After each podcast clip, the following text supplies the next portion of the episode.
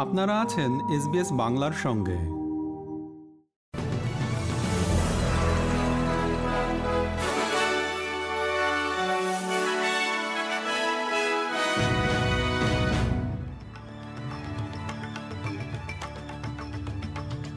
SBS Bangla.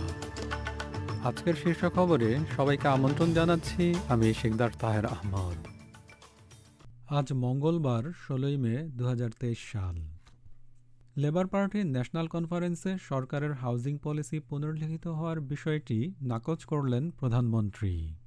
সরকারের দশ billion ডলারের হাউজিং বিলটি নিশ্চল হয়ে আছে। তবে এ নিয়ে সরকার ও গ্রিনস দলের মধ্যে আলাপ আলোচনা এখনও চলছে। লেবার সরকারের প্রস্তাবিত হাউজিং অস্ট্রেলিয়া ফিউচার ফান্ড বিলটির মাধ্যমে একটি তহবিল গঠন করা হবে। সেই তহবিল থেকে প্রাপ্ত লভ্যাংশ ব্যয় করে আগামী পাঁচ বছরে ত্রিশ হাজার ঘরবাড়ি তৈরি করা হবে। আর সেগুলো মানুষের সামর্থ্যের নাগালের মধ্যেই রাখা হবে। তবে এক্ষেত্রে বছরে সর্বোচ্চ পাঁচশো মিলিয়ন ডলার ব্যয় করা যাবে। গৃহায়ন সমস্যার সমাধান করার জন্য এবং বাড়ি ভাড়া বৃদ্ধি রোধ করার জন্য গ্রিনস দল আহ্বান জানাচ্ছে, এর পরিবর্তে এক বছরে পাঁচ বিলিয়ন ডলার সরাসরি বিনিয়োগ করতে। প্রধানমন্ত্রী অ্যান্থনি অ্যালবানিজি বলেন দলীয় কনফারেন্সে বরাবরের মতোই নীতিমালা নিয়ে বিতর্ক হবে তবে চূড়ান্ত সিদ্ধান্ত নেবে ক্যাবিনেট নেগেটিভ গিয়ারিংয়ের পুনঃপ্রবর্তনের সম্ভাবনাও নাকচ করে দেন তিনি Uh, we are a party that debates our policy live on uh, national TV. It'll be held in Brisbane. Uh, it's in August, and people will uh, put their views there. But uh, the cabinet determines the government policy. The cabinet last week handed down a comprehensive budget plan.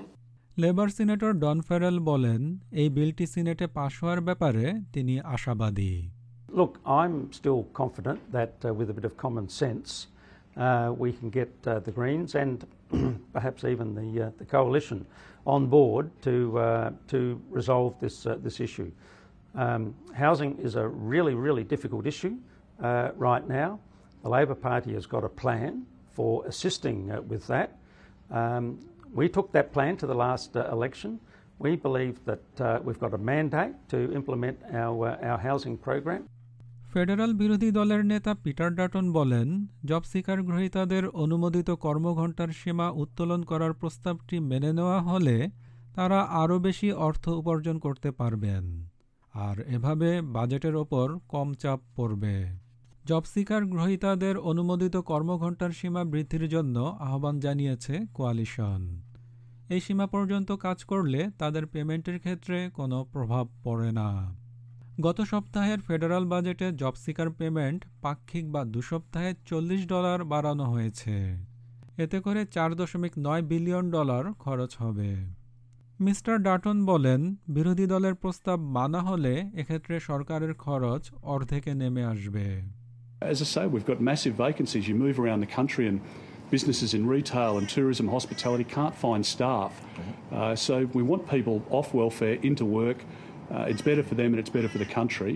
And in terms of uh, costings, obviously our policy proposal is, uh, is much cheaper than what Labor is uh, proposing in theirs. And, and we're, we're happy to have the discussion with the government. নিউজিল্যান্ডের central ওয়েলিংটনে একটি চারতলা ভবনে আগুন লেগেছে। এতে করে অন্তত ছয় ব্যক্তি নিহত হয়েছেন বলে নিশ্চিত করা হয়েছে।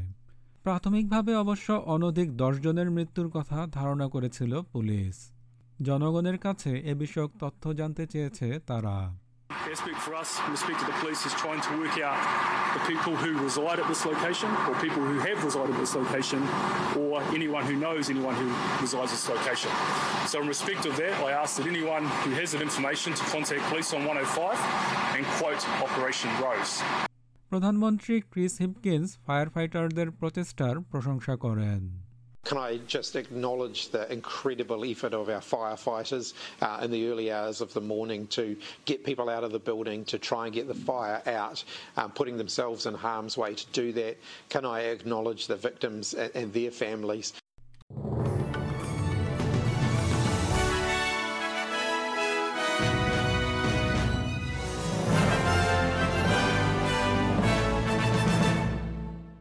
শ্রোতা বন্ধুরা, এই ছিল আমাদের আজকের শীর্ষ খবর। বিদায় নিচ্ছি আমি শিকদার তাহের আহমদ। ভালো থাকবেন, সুস্থ থাকবেন।